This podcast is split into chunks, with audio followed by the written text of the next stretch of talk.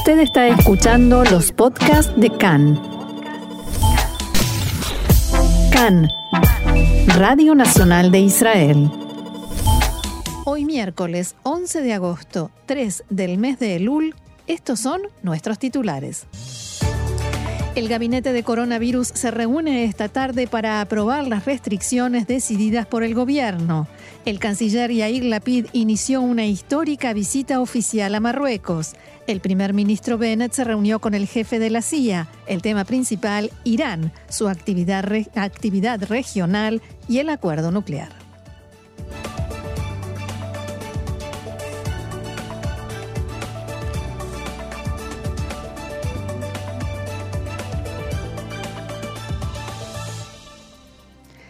Vamos entonces al desarrollo de la información que comienza con coronavirus. Así es, ayer se registraron en Israel 5.755 nuevos casos de coronavirus. El porcentaje de pruebas positivas fue de 4,59%. Por el momento se registran más de 39.000 personas con el virus activo, 400 exactamente se encuentran en estado grave y 62 de ellas requieren de la asistencia de un respirador. Hasta ayer, 654.000 personas recibieron la tercera dosis de la vacuna. Debido a este considerable aumento en las cifras, el primer ministro y el ministro de Salud acordaron que el sistema sanitario se preparará para aumentar la capacidad de internación, de modo tal de poder ingresar hasta 2.400 pacientes en estado grave. Según esta fórmula, se sumarán 100 médicos, 500 enfermeros y enfermeras y 200 trabajadores sanitarios en los hospitales del país. También se integrarán 3.000 estudiantes de medicina para ayudar al personal sanitario y presentará asistencia en el sistema de internación domiciliaria. Hoy a las 5 de la tarde se reunirá el gabinete de coronavirus para confirmar o aprobar oficialmente las decisiones tomadas ayer en una reunión de emergencia que llevó a cabo el primer ministro Bennett junto con los funcionarios de más alto rango del Ministerio de Salud, con la presencia también de factores del Ministerio de Finanzas. En este marco se decidió imponer la etiqueta verde, o sea, la obligación de presentar un resultado negativo de prueba de corona prácticamente en todos los ámbitos en el país. Eso significa que todo aquel que quiera ingresar a una piscina, un restaurante, gimnasio, una institución académica, a todos los eventos y actividades culturales y deportivas, museos, estadios, hoteles, bibliotecas, a partir de los tres años de edad se les exigirá estar vacunados o recuperados o un resultado negativo de una prueba. Atención a no olvidar, esto tiene que ser aprobado finalmente esta tarde. También se acordó la fórmula en virtud de la cual parte de los test serán solventados por el Estado para niños de 3 a 12 años y los mayores de esa edad que hayan decidido no vacunarse o no vacunar a sus hijos deberán pagarlos. Otro punto importante es la limitación de la cantidad de gente que pueda reunirse en un determinado lugar. Hasta ahora no se impuso tal restricción en esta ola de la variante Delta. Sin embargo, según la decisión tomada ayer, que como dijimos, insisto, debe ser confirmada, eventos en casas particulares en los cuales hasta ahora no había limitaciones, volverán a tenerlas. En lugares cerrados, hasta 50 personas. En lugares abiertos, hasta 100. Una fuente involucrada en el asunto dijo a Khan que, abro comillas, no es seguro que todas estas medidas alcancen para impedir la opción del cierre y ese es el objetivo. Nos estamos acercando a la definición de este tema de sí o no cierre y eso depende de las cifras, pero se escucha pesimismo entre los responsables de la toma de decisiones. En el Ministerio de Salud la única esperanza es que la tercera dosis, que está teniendo una excelente respuesta, tenga influencia incluso significativa. Y hay varios escenarios posibles de acuerdo con la forma en cómo la tercera dosis influya en la expansión de los contagios. Sabemos que en la próxima semana en los próximos días continuará el aumento de los casos graves y de los fallecimientos, pero si se frena en 700 contagios, o sea, si sigue aumentando hasta 700 pero no aumenta más, eh, se queda en esa cifra por la, perdón, 7.000. Eh, se no, queda, 700. 700. Ah, 700.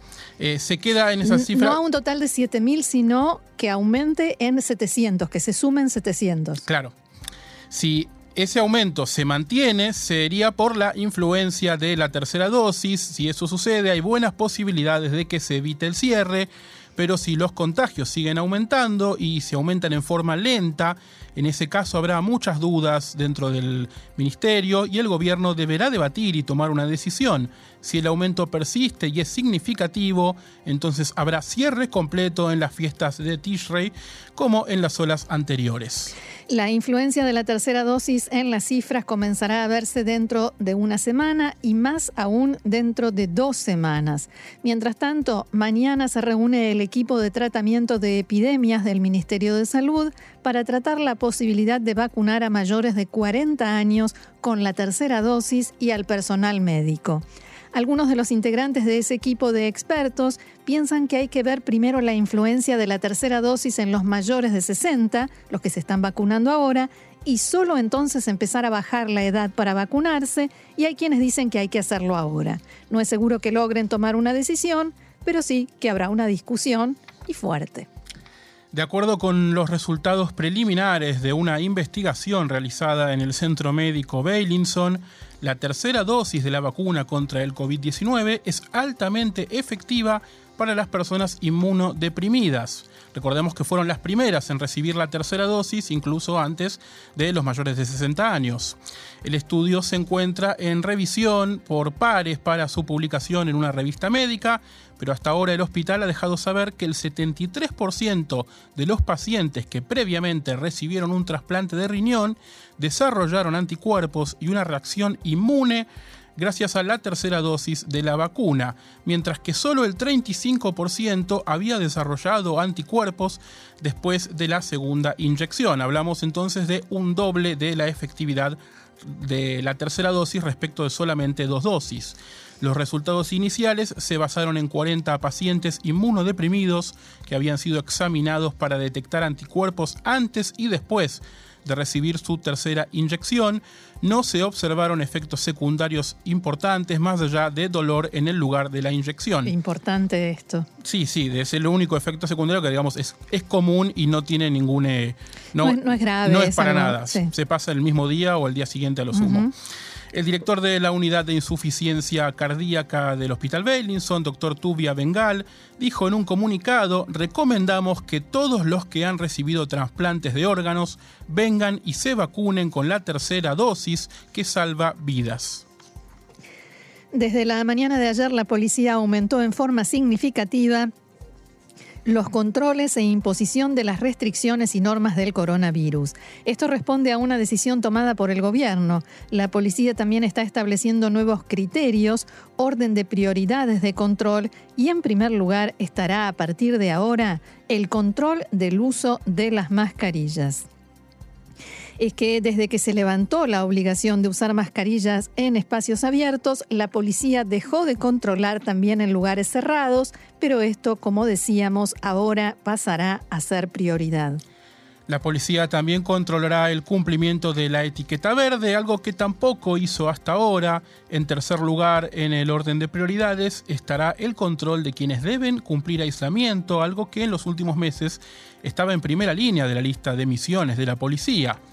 Más de 1.600 agentes de policía se ocupan ahora exclusivamente del control de las normas de corona, mientras por supuesto los demás se suman en caso necesario. En la policía también están preparando un plan de acción para el caso de que se decrete el cuarto cierre.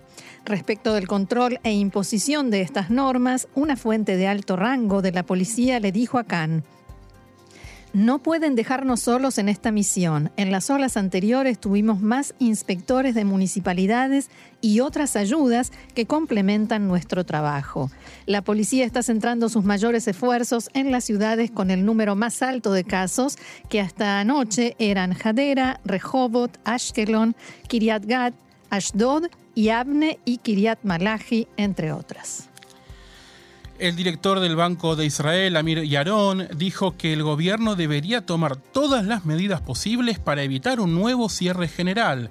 De todas maneras, Yaron le aclaró a la cadena de noticias financieras Bloomberg que el Banco Central tiene los fondos necesarios para hacerle frente a un cierre y le restó importancia a los temores de una inflación galopante. Según las estimaciones del Banco de Israel, un cierre de un mes reduciría un 0,5% el crecimiento económico del país durante el año. En julio pasado, el banco pronosticó un crecimiento del PBI, del Producto Bruto Interno, del 5,5% en 2021 y del 6% en 2022. Me, me permito agregar que son números muy altos de crecimiento, pero no tanto si tenemos en cuenta que venimos de que estamos en un rebote también, ¿no? de, repuntando de, los cierres anteriores. Así es.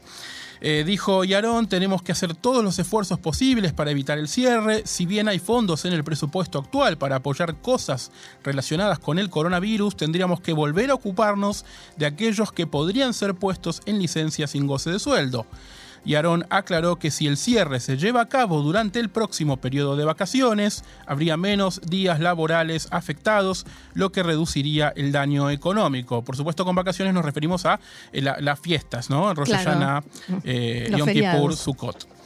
Sobre la inflación que adelantábamos recién, Yaron dijo que la tasa actual es de alrededor del 1,7%, lo que la sitúa dentro del objetivo del Banco de Israel, que va del 1 al 3%. No se ve un riesgo de erupción inflacionaria. Yaron también elogió la iniciativa del gobierno de avanzar con el presupuesto y dijo que el Banco de Israel le dio a los legisladores un libro entero de ideas que están incluidas en el borrador del proyecto de ley para el presupuesto que está trabajando el gabinete y que pronto esperemos discute, discutirá la Knesset. Cuando tener presupuesto nacional se convierte en una excepción, ¿no? Sí, la verdad que sí. El primer ministro Naftali Bennett se reunió esta mañana con el director de la CIA, William Burns, con quien discutió el esfuerzo de cooperación de inteligencia y seguridad entre Israel y Estados Unidos, la situación en Medio Oriente, con especial énfasis, por supuesto, en Irán y las opciones para expandir la cooperación regional. Anoche Burns mantuvo un encuentro con el jefe del Mossad, David Barnea. Si bien no hubo un parte oficial de la reunión, trascendió que Barnea le presentó información destinada a mostrar que el nuevo presidente de Irán, Ebrahim Raisi, no es confiable y es incapaz de negociar un nuevo acuerdo nuclear o de cumplir sus compromisos. Según medios locales, el informe retrata a Raisi como excepcionalmente extremo, cruel, corrupto e inestable. El titular de la CIA también tiene en la agenda de hoy una reunión con el presidente Itzhak Herzog y con altos funcionarios de la autoridad palestina. Mientras tanto, en Irán, la televisión local informó que el presidente Raisi ha vuelto a postergar la presentación de su gobierno ante el Parlamento y está prevista ahora para el sábado. A Raisi le quedan ocho días para presentar el nuevo gabinete en el marco del mandato que le dio el líder supremo, el ayatolá Ali Khamenei. Durante su visita de cuatro días a nuestro país, un diplomático de Bahrein se reunió por primera vez de manera pública con un alto funcionario militar israelí el subsecretario del Ministerio de Relaciones Exteriores para Asuntos Políticos de Bahrein, Abdullah al-Khalifa, mantuvo un encuentro con el mayor general Tal Kelman, director de Planificación Estratégica y Cooperación y hombre clave del ejército de Israel en todo lo que tiene que ver con Irán. De acuerdo con la unidad de portavoces del Tzal, la reunión se centró en el deseo de fortalecer los lazos de seguridad entre los países. Y si bien esta clase de reuniones seguramente no son tan inusual, inusuales, lo destacable aquí es que el ejército haya publicitado el encuentro e incluso difundido una foto de los dos funcionarios estrechándose las manos.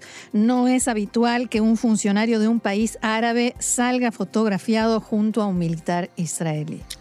Cabe destacar además que se trata del tercer viaje de Al-Jalifa a Israel desde que ambos países normalizaron relaciones hace un año y también mantuvo encuentros con el presidente Herzog, el canciller Yair Lapid y el director general del Ministerio de Relaciones Exteriores, Alon Ushpiz, entre otros. En las próximas horas se reunirá además con el primer ministro Bennett. Diego, pero no todo es diplomacia, ¿no? Bueno, es, otra manera de diplomacia. Tal vez diplomacia en traje de neopreno, le digo yo, en lugar de diplomacia generalmente con traje de, gala, ¿no? Saco y corbata.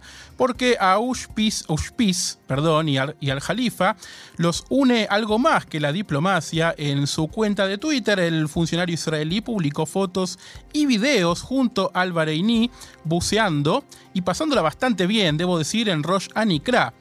Ushpiz escribió, aprovechamos la rara oportunidad de la etiqueta diplomática submarina.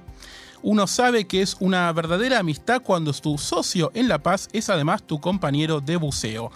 Bueno, quien pudiera, ¿no? Hacer eh, relaciones diplomáticas siempre en Rosh Anikra, ¿no? Sí, la verdad que... Al-Jalifa es quien está a cargo de la cartera de Israel en el Ministerio de Relaciones Exteriores de su país. Durante una conferencia de prensa en Jerusalén, el diplomático dijo que su país ha reconocido los repetidos intentos de Irán de intervenir en sus asuntos internos y de los continuos intentos por crear inestabilidad a través de su apoyo a extremistas. Abro comillas, en cualquier crisis en Medio Oriente podemos señalar la participación de Irán y sus representantes. Queremos ver a Irán estable, seguro, próspero y responsable y no lo vemos. El acuerdo nuclear se centró solo en el problema, pero ignoró otros problemas en el problema nuclear, pero ignoró otros problemas que preocupaban a la región, los misiles balísticos y el comportamiento agresivo de Teherán. Según Jalifa, nada positivo resultó del acuerdo nuclear de 2015. Cuando miras las crisis en Medio Oriente, puedes ver las huellas dactilares de Irán en todas partes.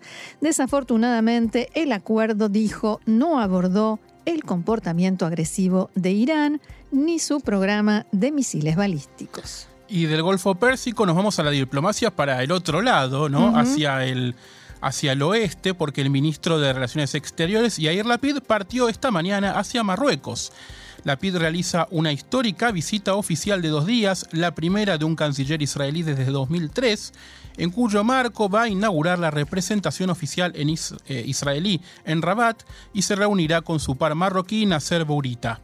Mañana el ministro Lapid se reunirá además con la comunidad judía de Casablanca y rezará en la sinagoga Betel de la ciudad. El viaje es fruto de un acuerdo negociado por Estados Unidos para que Marruecos reanude los lazos con Israel, que se cortaron en el año 2000 tras el estallido de la Segunda Intifada. Aunque los países no establecen por el momento vínculos completos, fuentes israelíes dijeron que esperan que las relaciones se intensifiquen próximamente y que se establezcan embajadas. Poco antes de la partida, el ministro Lapid difundió un comunicado en el que decía, esta visita histórica es la continuación de la amistad de larga data y las raíces y tradiciones profundas que tienen la comunidad judía en Marruecos y la gran comunidad de israelíes con orígenes en Marruecos. Será un momento de actividad política y económica y seguiremos trabajando para lograr acuerdos que traigan innovación y oportunidades a nuestros países. Junto a la PID viajaron el ministro de Bienestar Social, Meir Cohen, nacido en Marruecos, el titular del Comité de Defensa y Asuntos Exteriores de la Knesset, Ram Ben Barak, y la vicedirectora del Departamento de Medicina del Ministerio de Salud, Imbar Zucker. También integra la delegación el director general del Ministerio de Relaciones Exteriores, Alon Ushpiz, quien en diálogo con Khan destacó la importancia de esta visita. Este viaje, a mi entender, es muy especial. Es una nueva etapa muy importante de algo en lo que venimos trabajando desde hace mucho tiempo. Y el ministro Lapid tendrá una larga conversación con el canciller marroquí Nasser Burita. Estará en Casablanca con la comunidad local y en la sinagoga. El canciller Lapid se reunirá con la ministra de Turismo de Marruecos y esto es algo muy importante en las relaciones bilaterales. Y todo ello en el marco de una nueva e importante etapa en las relaciones. ¿Esto llevará a la apertura de embajadas eh, de los dos países en forma recíproca? Ya tenemos relaciones diplomáticas plenas, tal como está escrito en forma explícita en la declaración conjunta que firmamos hace unos meses. Hay diálogo constante entre los dos países. El ministro Lapid está en conversaciones con su homólogo Burita sobre la transición a la etapa de apertura de embajadas. En Israel también hay una representación diplomática de enlace de Marruecos. En los últimos días nos hemos reunido con el encargado y tenemos mucho trabajo por hacer juntos. Marruecos tiene un estatus especial respecto de Jerusalén. El rey es presidente del Comité de Jerusalén de la Organización de Cooperación Islámica. Tanto él como su padre y su abuelo siempre han adjudicado una importancia especial a Jerusalén. Pero más que eso, debo decir que el lugar que tienen la comunidad judía y los israelíes provenientes de Marruecos en los corazones de los ciudadanos eh, marroquíes, de la familia real, del rey y del gobierno de Marruecos es extraordinario. El compromiso de preservar y cuidar a la comunidad, el legado, los sitios que son sagrados para la comunidad judía de Marruecos es impactante y muy emocionante. Cambiamos ligeramente de tema. El ministro de Defensa Benny Gantz realizó en la tarde de ayer una recorrida por la zona aledaña a la frontera con el Líbano en el contexto de los últimos incidentes y el disparo de misiles desde territorio libanés hacia Israel la semana pasada. Durante esta recorrida, Gantz realizó una evaluación de situación con el Comando Norte de Tzal y recibió informes del ejército en Shlomi. En la ocasión, el ministro Gantz aseguró que la desintegración del Líbano es una tragedia, el Estado de Israel llama al mundo a ayudar y está dispuesto también a ayudar, pero no permitiremos que la tragedia libanesa cruce las fronteras hacia Israel. En el sistema de seguridad hay preocupación por lo que está sucediendo en el Líbano. En las evaluaciones de situación internas aseguran que Irán y la organización chiita libanesa Hezbollah están aprovechando la crisis económica, social y política para profundizar y afianzar su presencia y poder en el país. En dichas evaluaciones también estiman que la crisis podría generar un mayor despliegue de Irán en la región, al tiempo que Hezbollah continúa aumentando su poder en el Líbano y el armamento con que cuenta, aprovechando el caos. Irán es un problema mundial, no exclusivo de Israel, es el mensaje que las autoridades israelíes están tratando de reflejar, y así también lo expresaba el ministro de Defensa Benny Gantz.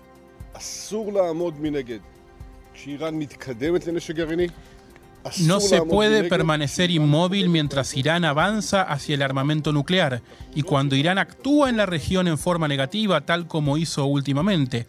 Nuestras acciones y nuestras respuestas las llevaremos a cabo en el momento y el lugar que nosotros decidamos.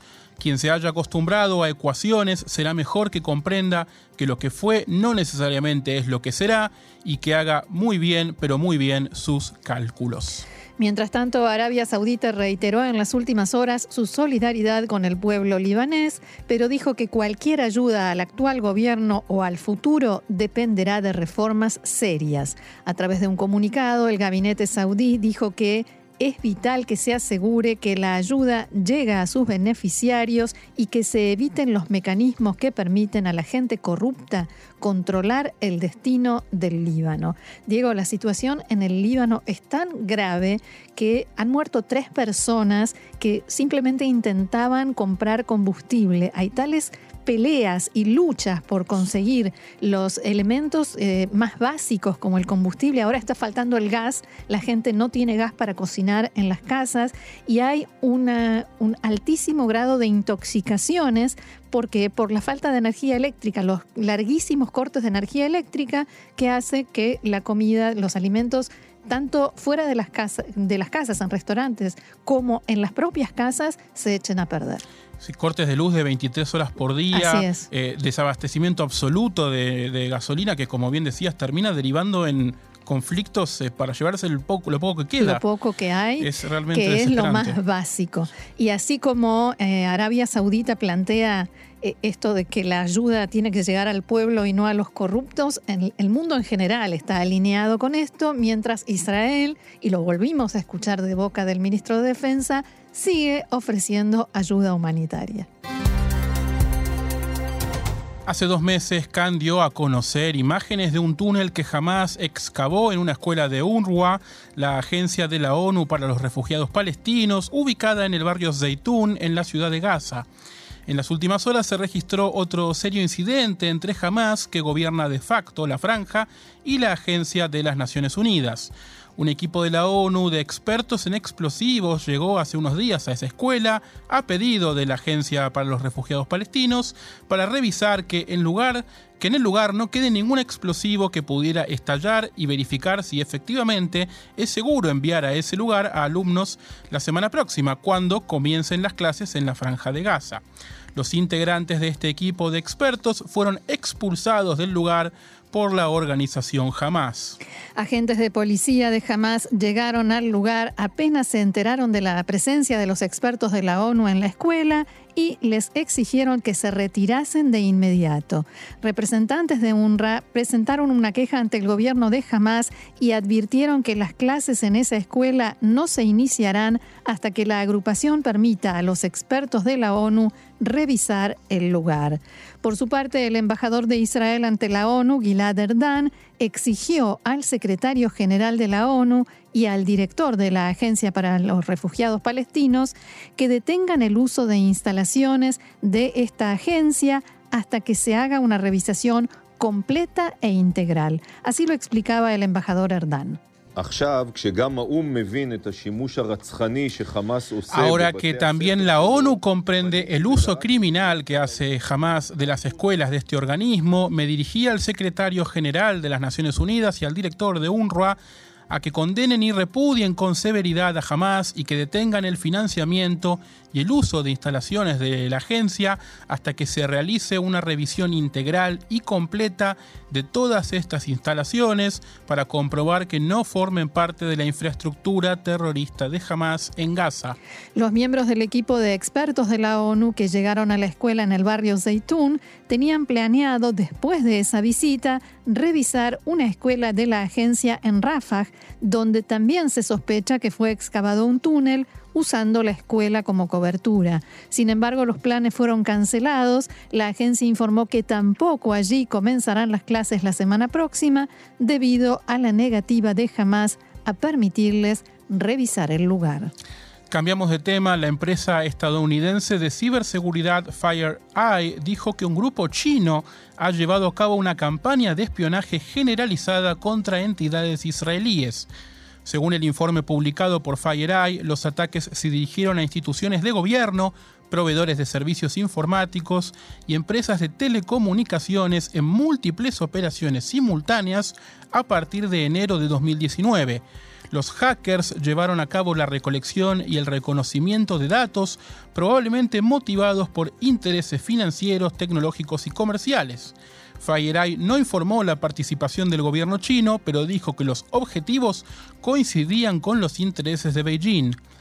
Durante la misma campaña eh, informática de, espionaje contra Israel, el grupo atacó también objetivos en Irán, Emiratos Árabes Unidos y Kazajstán y puede haber intentado atribuir los ataques a Irán. Ah, eso es interesante. Esto es lo más interesante tal vez, ¿no? FireEye detectó por primera vez que el grupo de espionaje chino UNC 215 cuando estos habían explotado una vulnerabilidad de Microsoft SharePoint a principios de 2019, el grupo utilizó herramientas de malware personalizadas durante los ataques. Después de interrumpir en un sistema, el grupo robó una gran cantidad de credenciales de usuarios y llevó a cabo un reconocimiento de la red interna. El malware eh, Hyperbro del grupo se utilizó para recopilar información como capturas de pantalla y registros de ingresos a los sistemas. De acuerdo al informe, UNC 215 utilizó nuevas tácticas, técnicas y procedimientos en las campañas, incluso tomando medidas para cubrir sus pasos, explotando a terceros confiables y colocando banderas falsas para engañar a los analistas. ¿Y cómo se defiende Diego la empresa?